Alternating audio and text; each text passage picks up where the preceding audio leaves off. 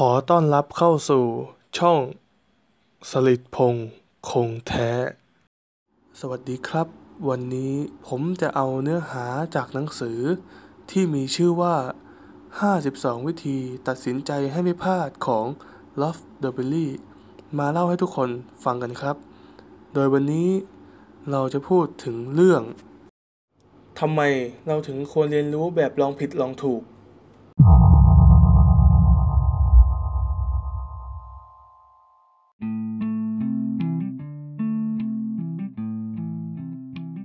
หากจำเป็นต้องเข้ารับการผ่าตัด คุณอยากให้ใครเป็นคนผ่าตัดรักษา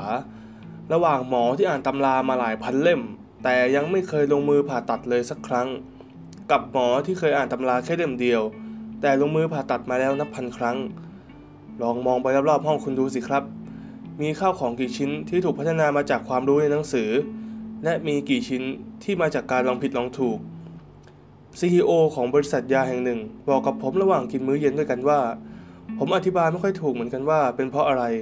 แต่เวลาเดินตรวจงานในบริษัท ผมจะมองออกทันที ว่าแผนกไหนกำลังไปได้สวย และแผนกไหนกำลังมีปัญหา เวลาสัมภาษณ์คนเข้าทำงาน ผมก็รู้ภายในไม่กี่วินาที ว่าเขาคือคนที่ใช่สำหรับบริษัทหรือเปล่า ส่วนเวลาเจรจาต่อรองกับบรรดาซัพพลายเออร์ผมก็จะรู้ได้โดยสัญชาตญาณว่าใครพยายามจะเอาเปรียบผม และหลังจากมีบริษัทของตัวเอง ผมก็รู้ว่าการอ่านรายงานของธนาคาร เพื่อการลงทุนเป็นพันหน้า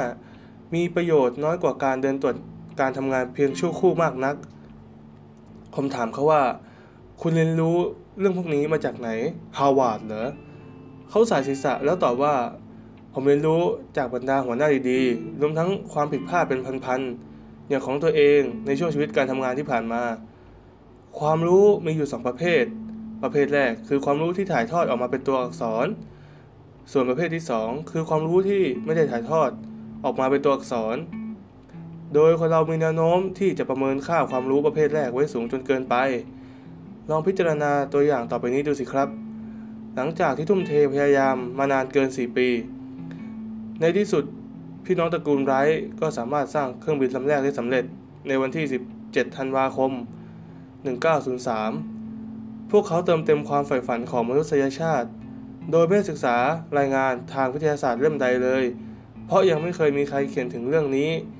ทฤษฎีเกี่ยวกับการสร้างเครื่องบินถือกำเนิดขึ้นหลังจากพี่น้องตระกูลไรท์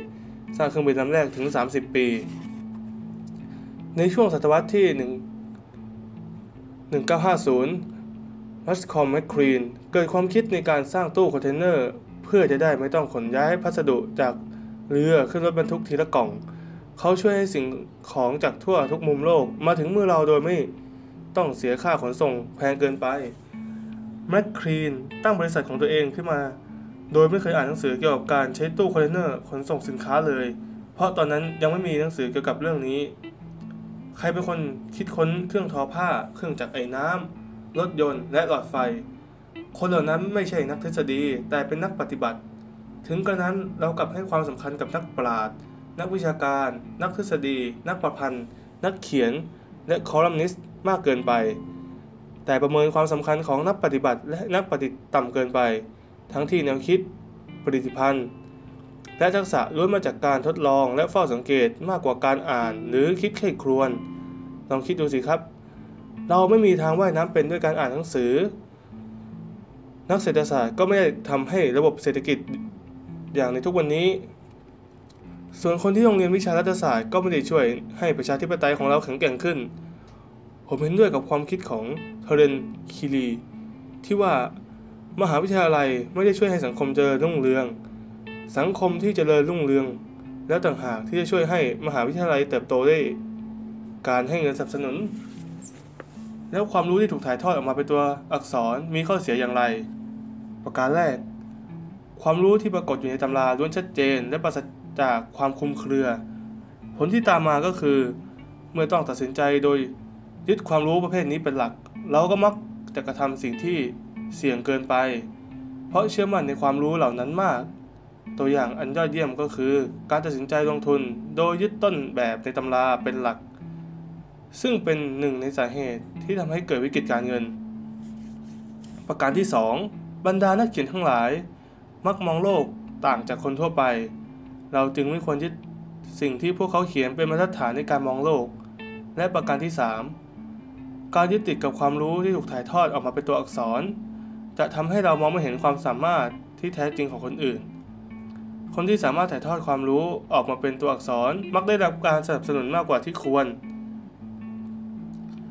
ส่วนคนที่ถ่ายทอดความรู้ออกมาเป็นตัวอักษรได้ไม่ดีพอ มักจะไม่ได้รับการสนับสนุนทั้งที่ความจริง และพวกเขาอาจมีพรสวรรค์ชนิดหาตัวจับได้ยากเลยก็ได้ สรุปก็คือ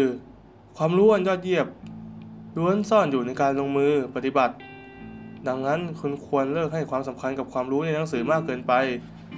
จงหยุดอ่านและลงมือทำอะไรสักอย่าง จบแล้วนะครับสำหรับวันนี้ได้อะไรกันบ้างก็ คิดเอานะครับ ขอบคุณครับ